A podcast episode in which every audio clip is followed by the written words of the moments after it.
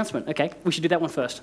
No, wait, you already called that one, didn't you? Evening of prayer. Um, I commend it highly to you, particularly if you have a life group on Wednesday. Do what my life group does and try and get us all to come along and pray there. Um, particularly because this is our last in our six part series uh, on prayer. So it'll be great to sort of follow up this part, this six part series on prayer with this evening of prayer. Details in your bulletin to remind you, put in your phones, uh, come along and let's pray together as a body of God's people.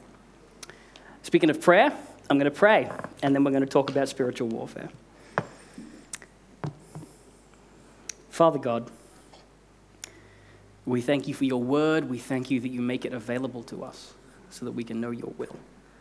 We ask that you open up it up to our hearts and open up our hearts to your word. And we ask this in the name of your Son, Jesus Christ. Amen. So, this is our sixth in our six part series on prayer, and we are talking about spiritual warfare. And I have trouble thinking of a term that is more likely to confuse a newcomer who arrives at a church uh, more than, than spiritual warfare might. They expect a certain amount of Christianese when they come along to a church for the first time in a while. Uh, most of it they can figure out by context. Words like salvation, resurrection, and sanctification, those you can puzzle out. But spiritual warfare, depending on how active your imagination is, that can be anything from an invasion of the Holy Land to a Ghostbusters reboot. But when we say spiritual warfare, what we mean, what we actually mean, is the ongoing conflict between the kingdom of God and the kingdom of the devil. The ongoing conflict between those two kingdoms. The God of heaven, with all his angels, engaged in a real conflict in the spiritual realm against the devil of hell and his minions, and how humans participate in that war as agents of one side or the other, or as the battlefield itself, or as the prize, or as bystanders, and particularly in keeping with this recent series, how prayer plays a role in that spiritual warfare. And it's an uncomfortable topic, and it kind of has to be because it combines two ideas that seem to us, 21st century Australians, to be incompatible. We have war, which is unpredictable, dangerous, destructive, and highly visible, and spirituality and prayer, which is disciplined, edifying, constructive, and mostly confined to the invisible realms of the mind and the soul. So, how do we resolve these ideas together and make sense of spiritual warfare? What impact should that resolution have on our prayer lives and our faith in general? That's what we're talking about.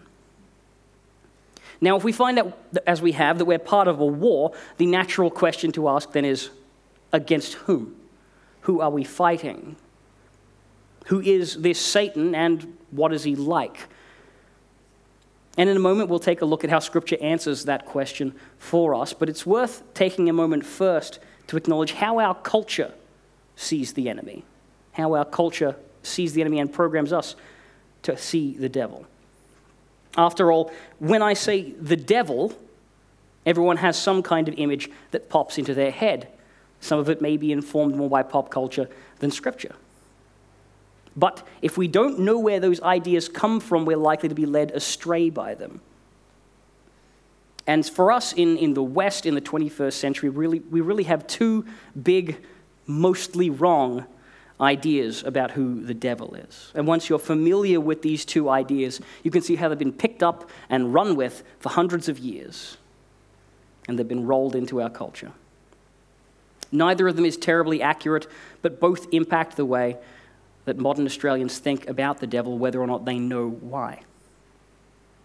And the first of these images comes from the 14th century poem Inferno, uh, part of Dante Alighieri's Divine Comedy. He's an Italian uh, poet of extraordinary imagination. And now, look, I'm, I'm sure most of us are reasonably familiar with the last 700 years of epic European poetry.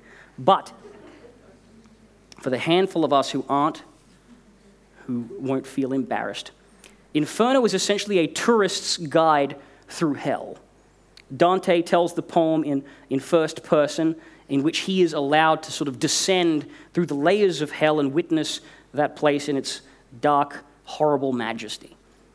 He describes it as kind of a fiery dungeon kingdom. And if you've ever seen a, a cartoon demon with a pitchfork for poking sinners, this can be blamed on Dante. He describes hell as having nine progressively worse layers as they go down, each with a different ironic punishment for different kinds of sinner. And at the bottom of this pit is the ninth layer of hell, the frozen lake Cocytus, where only traitors are condemned, the very worst of sinners. And at the very center of that frozen lake, the ultimate irony, Satan himself, the king of hell, locked in the water at waist high. He beats his six wings furiously, trying to escape, but the icy wind he creates only hardens the ice further. He has three weeping heads and a parody of the triune God, and he spends eternity uh, attacking and mauling these three greatest human traitors. One of them is Judas Iscariot, who betrayed Christ. The other two are Brutus and Cassius, the Roman senators who betrayed Julius Caesar.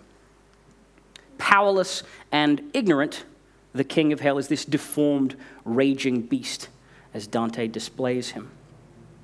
Now, this is all largely a product of Dante's imagination. Scripture does not give us a detailed map of hell. It gives us a very limited amount of detail about hell.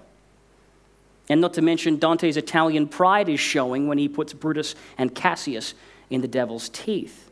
Dante lived in a, in a broken and divided Italy, and he had a romantic idea about the glory of Rome past and what Italy could have been if it hadn't been betrayed. He didn't intend this idea to necessarily shape hundreds of years of the world's view on the devil and of hell. But instantly we can see how this depiction of the devil and, and his kingdom carries on to this day. Whether where a book or a movie tries to depict hell, it often has these layers. It has the, the capering demons poking away at sinners, dancing around in the fires beneath the crust of the earth. So when we say hell, most Australians think of some picture like that. And now, 350 years after that, an Englishman by the name of John Milton wrote his own epic poem, Paradise Lost. And Milton's epic has been floating around in the English consciousness for a long time, and therefore in the Australian consciousness, having come to us through our English heritage. Folks understood that this poem was not scripture, but it, under, it, it shaped very much their understanding of what they thought the spiritual war was like. Milton's tale is about the fall of Satan and his angels, their scheming against God, and their bitter efforts to take some revenge on God by corrupting his creation and tempting Adam and Eve. It begins with Satan and his army flat on their backs in the lake of fire, blinking and coming to terms with the fact that they have just lost the war in heaven. The devil and his lieutenants sit up. They have a discussion about how to proceed. Should they rally and attack heaven again? They go, no, that was pretty decisive, fairly clear that we're not going to win that battle. God is all powerful, and we understand that now. Should they sit quietly and hope God changes his mind and forgives them? Should they despair because they don't know what else to do? Milton writes about these demons talking and considering things as if they were Englishmen reasoning with one another. And then Satan remembers the creation of earth, which he took little interest in at the time, and then decides to take advantage of that fact and the fact that the gates of hell have been left open for mysterious reasons. And he goes journeying through the cosmos to find earth. He encounters sin and death, his children on the way, before finding the garden, sneaking in, and tempting the first humans to sin. That's Milton's devil. And Milton's devil is fairly reasonable all devils considered. When he speaks in the poem, you get a sense of the anger and confusion in him. It comes off very human because Milton is human. And he's interpreting the devil through human, uh, human eyes and in human terms. Before he leaves hell, he plucks up this defiant courage and he utters his very famous line about it being better to reign in hell than to serve in heaven and then builds his castle of fire and basalt in the lake of fire, the pandemonium fortress from which he intends to wage his war against God. All very dramatic and actually quite astonishingly uh, readable imagery. Now, Milton did not intend to make the devil a good guy. That was certainly not his go. The fact that today the underdog, the rebel against the power, the little guy who fights against the greater empire, the fact that we think of that guy as the good guy today is incidental. But culturally, the devil as a sort of a tragic rebel leader sort of catches on. In 1966, the Satanic Church was founded. It's a ridiculous organization that doesn't actually even believe in the devil. But they see the devil as a symbol of proud individualism and rebellion and, and personal freedom, and so they use him as their icon. And around about the same time, bands and genres of music started using the devil and devilish symbols to represent the same idea of independence, of freedom, and rebellion. This is a predictable product of our modern age in which independence and self expression are the highest virtues in a culture that historically remembers Milton's devil as the rebel prince. So we have Dante's devil, this raging, blind, angry monster in the pit of hell, and Milton's devil, a sort of a tragic rebel hero figure, all blended up in the popular culture and then picked up in little pieces in the 21st century. We pick up these ideas sometimes without knowing. The average Australian picks up these ideas where they get mimicked in popular culture. There was almost a movie about Paradise Lost in 2012, but then they ran out of money, as they sometimes do in Hollywood. But you can bet there'll be a movie version of it in the next 10 years. There's a TV show presently airing called Lucifer, in which the title character is a Miltonish devil who gets tired of ruling hell and then moves to Los Angeles to solve crimes. In the comic, apparently, he moves to Perth. There's a very easy joke to make there, but I'm leaning away from it. Now, I describe all this stuff at length because, not because I think it's scripturally accurate, um, but because it's so deeply embedded in our culture that any discussion about the devil, about demons, about spiritual warfare that happens outside of the church will come with this kind of baggage. But since we know these images are conjured up from artistic history and not from truth and scripture, we can begin to peel away lies about the Lord of lies and understand what it really means to be at war with Him. Because our scripture today certainly seems to lean into this claim that we are at war. Our key verses for today again come from Ephesians 6 10 to 12. Finally, be strong in the Lord and in his mighty power.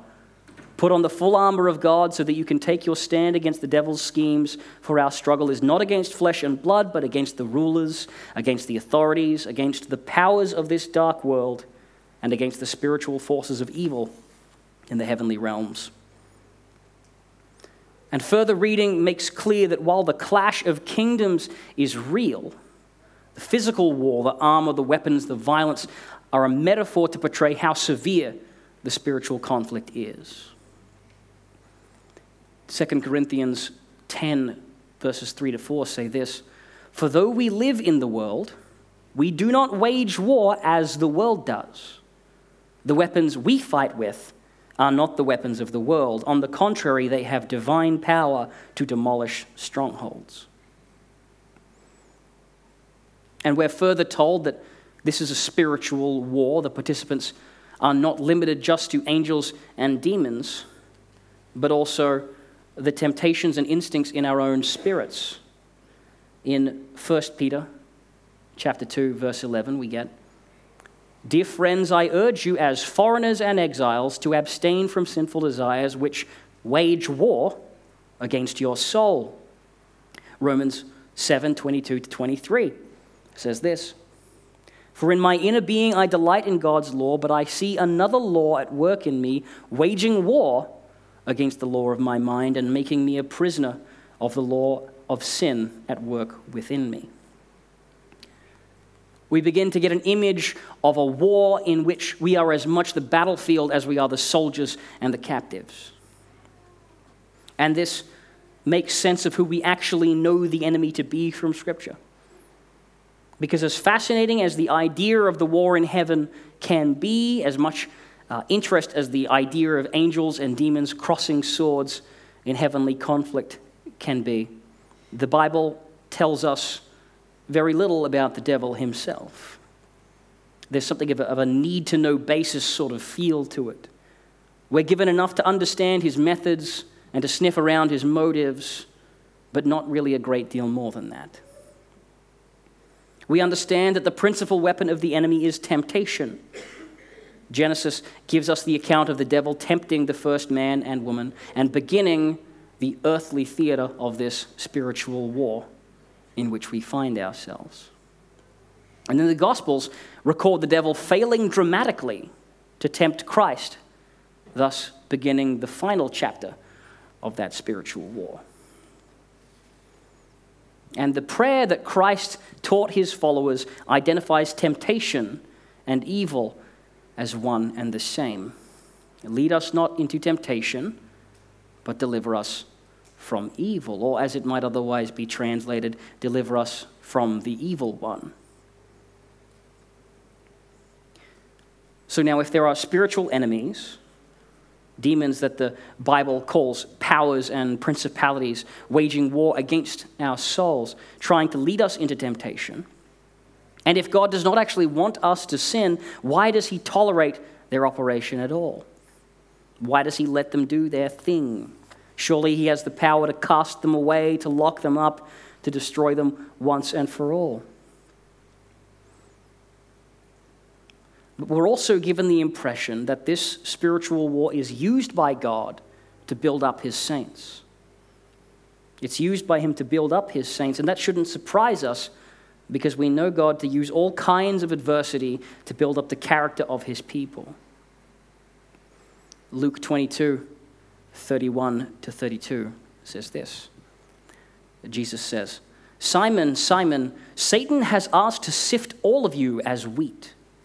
But I have prayed for you, Simon, that your faith may not fail, and when you have turned back, strengthen your brothers.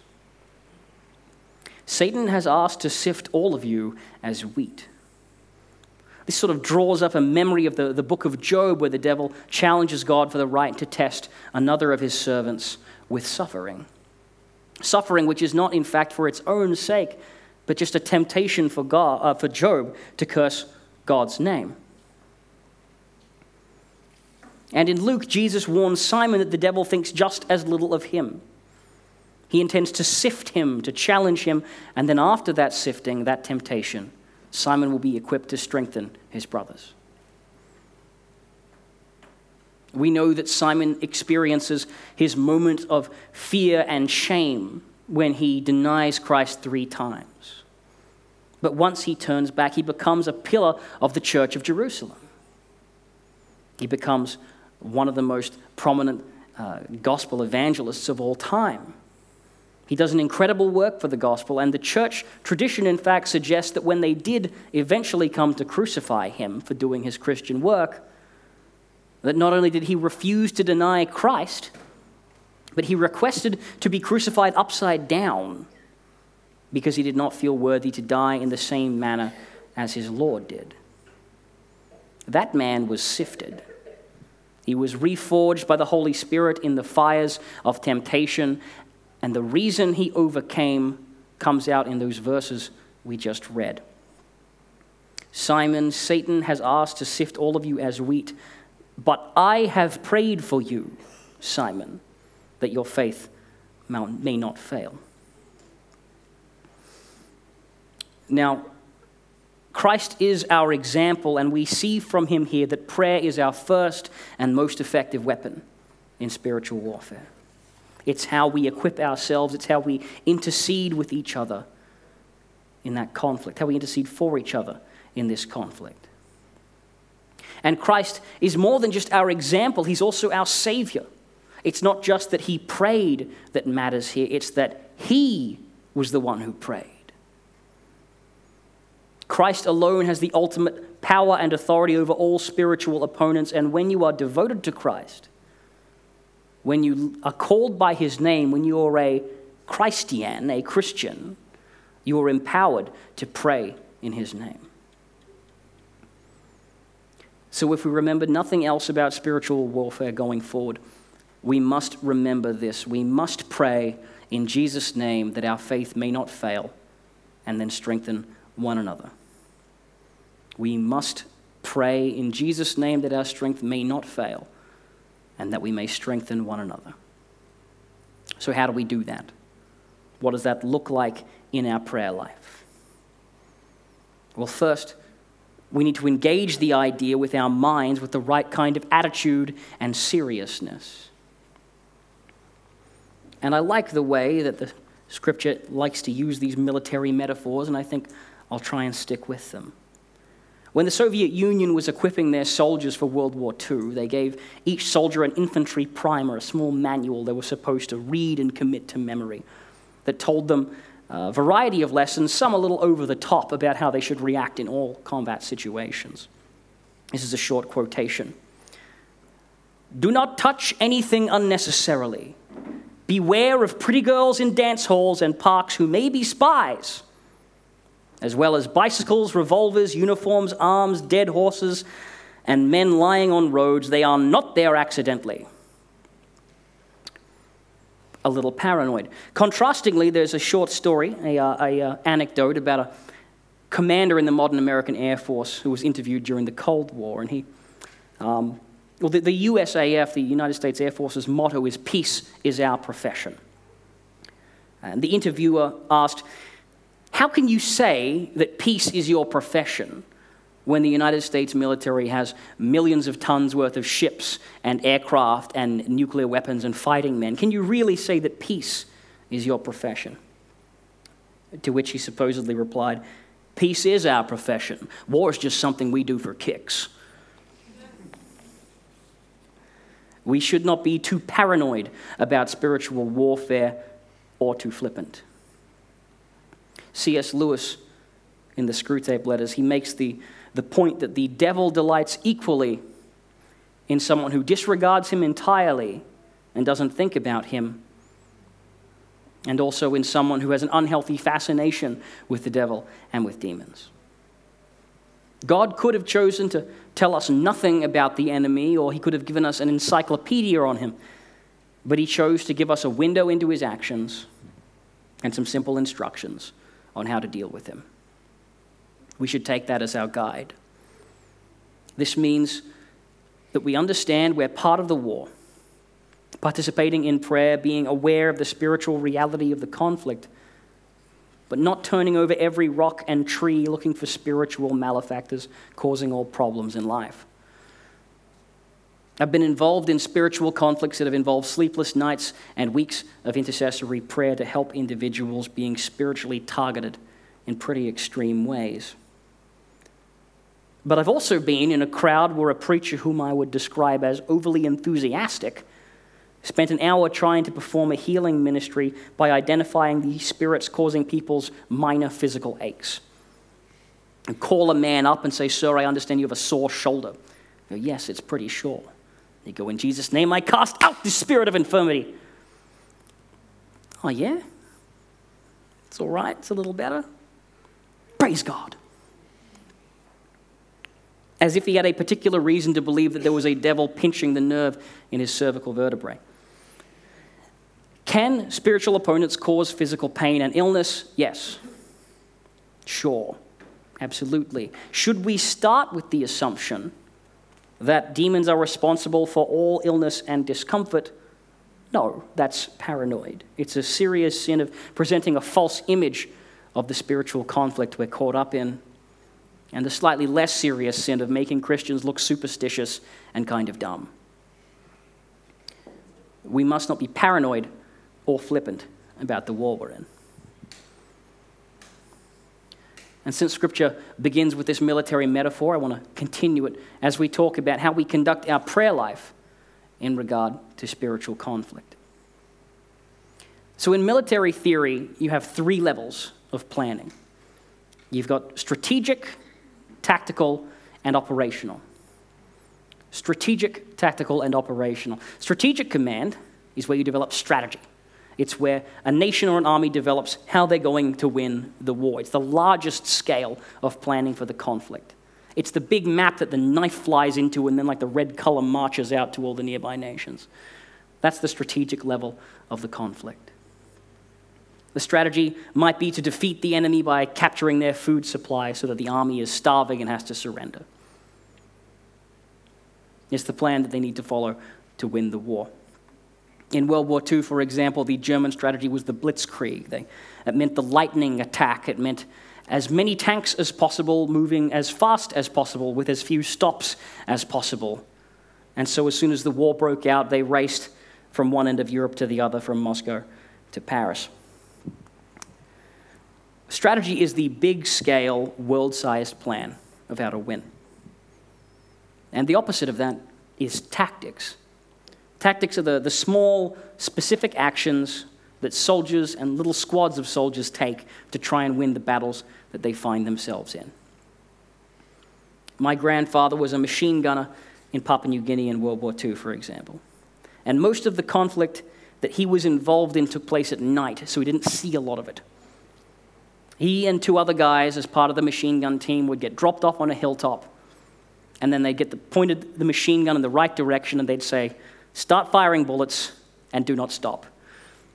Keep firing in that direction. There must always be bullets flying from here to there. There must never not be bullets flying from here to there. When you run out of bullets, pack it up and wait for someone to come and pick you up. That's a tactic. It's a situational, small scale action to win a battle. So that's strategy up top and tactics way down the bottom. And operations is this middle level that connects the two. Operations is the level full of all the guys pulling out their hair in the command tent trying to accomplish the strategy using tactics. It's not as small scale as tactics, but it's more detailed and practical than the strategy. Operations says if we put enough guys on hills firing into the dark, then we can start taking the enemy's territory and winning the war. So that's strategy, tactics, and operations. And we can consider the spiritual war we're engaged in on these three levels. Because we've been given a very simple strategy lead us not into temptation, but deliver us from evil. We know the conflict is going on, we know we're going to be a part of it. But the only hope that we have and the only hope that we need is that Jesus Christ is our Savior. And that God is working out His plan in the world and that we seek to do His will regardless of opposition or discomfort. So, strategically, we pray that our Father will guide our lives, that we will become more Christ like that He will help us encourage our friends, raise our children, edify ourselves to be better warriors in the spiritual war. We know we will face temptation and spiritual opposition. And at that strategic level, we should be asking God to make us ready for those conflicts. Now, at the tactical level, things become more varied, more case by case. The enemy has a pretty good idea, for example, of what our weaknesses are. A family's spiritual health may hinge on how well a father controls his anger or how well a mother controls her fatigue. A follower of Christ or someone who is close to following him but not quite there, they might find all of a sudden that opportunities open up to work on Sundays or otherwise to become distant from the places that they would become spiritually enriched and closer to God. This spiritual war is not just an idea or a metaphor, there are real, intelligent opponents doing everything they can to sabotage the kingdom, to sift us like wheat, if you will. For the broad strategy, we think and pray broadly. For the specific tactics, we think and we pray specifically like any other prayer, if we genuinely care about the matter we're praying about, if we begin with love in our heart, then we can petition our Father on the issue. You can say, Father God, I'm slipping back into old habits. Protect me from the temptations of the enemy. And the idea of spiritual war is a useful image here because if you are under fire in conflict, if you're being shot at, you take cover. And if for absolutely, if, you, if for some reason you absolutely have to go into a, a tempting situation in our lives as spiritual warriors, we don't go alone and we try and have someone else cover us.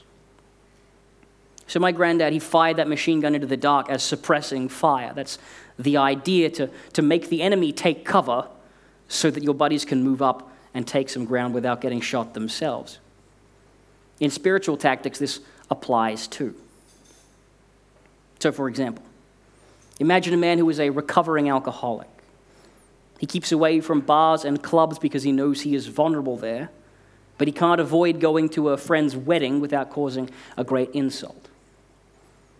He doesn't just wade in and pretend there's no problem. He brings a friend who knows his weakness to strengthen him. He has his life group pray for him. He has his church friends pray for him to provide that covering fire as he goes in.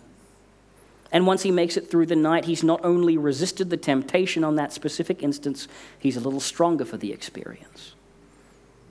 He has built up his reliance on God and his trust in the people of God. That is tactical prayer in spiritual warfare.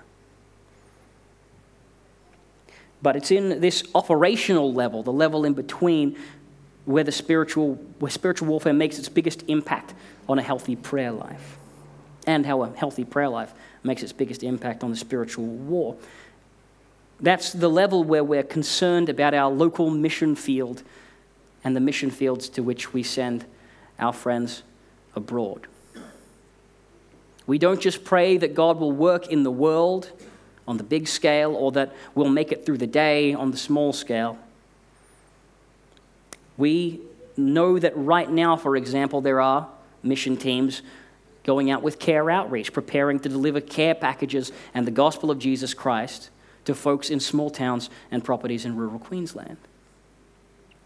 We know that many of the folks out that way have been struggling against destitution for a long time.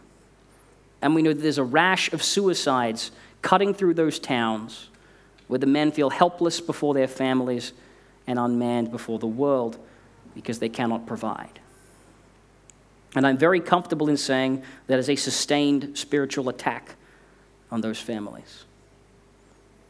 The devil here is doing his only trick. He uses physical suffering and mental discomfort to tempt people into sinful action. And at this operational level of prayer, we can intercede for the missionaries we are sending out to those places, to those families, and then to pray for the spiritual health for those regions for the years to come. And likewise, here at home, we don't just pray tactically for suffering individuals, but that the Father would break the bonds that keep our communities from coming to know Him. That they would that not only would the forces of darkness not have a place here in this community, but that the Holy Spirit would bring revival to his people in this place. That he would draw the lost into relationship with the Father in this place. We pray this consistently and passionately, and that is how we bring our weapons against the spiritual strongholds and send the enemy of God and of mankind scattering from the mission field strategic, tactical, operational. Deliver us from evil, get me through the day, bring revival in this place.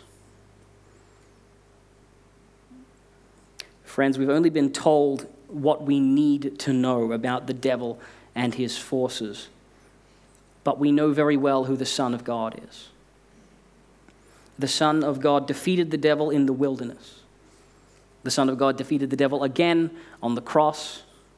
And when we pray in His name, the Son of God will defeat the devil in our world, in our hearts, and in the battlefields and the mission fields in which He has placed us. So let's pray now together to our Savior and our Lord that we can be ready for that battle. Please pray with me.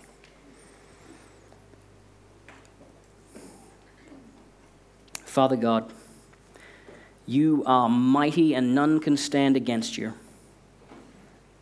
Yet we live in a world where you have seen fit not yet to punish all those who oppose you. And in this, you've given us the chance to accept the grace that we've known to come from you. And we praise your goodness and your forbearance for bringing us to you by that grace.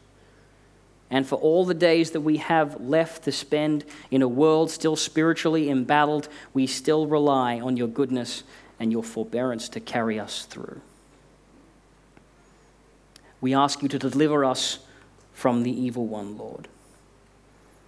We commit our lives to you and trust that in keeping with your plan for this world, you will build us up into Christ like followers. We ask your aid and your protection, Lord, that the armor of light for the times in our lives when temptation comes will come upon us, Lord, that we'll be protected and that we can resist that temptation. We ask you convict us to pray for our loved ones when they struggle and to know when the devil sifts us like wheat that we will come out purer and stronger for it. And Father, shape our prayer lives towards the battlefields you have put in our lives. The missionaries we know, the community we're in, give us the love in our hearts to pray relentlessly that your spirit would break through in these places. We pray for care outreach and their efforts on the ground to bring the gospel and comfort to those suffering in isolation. Cover them with protection, Lord, and break the chains that bind their hearts and communities. Tear down the strongholds of the evil one and raise up communities that praise your name. We commit ourselves to you in this spiritual conflict, Lord. Lead us, and we will follow. We pray this in Jesus' name. Amen.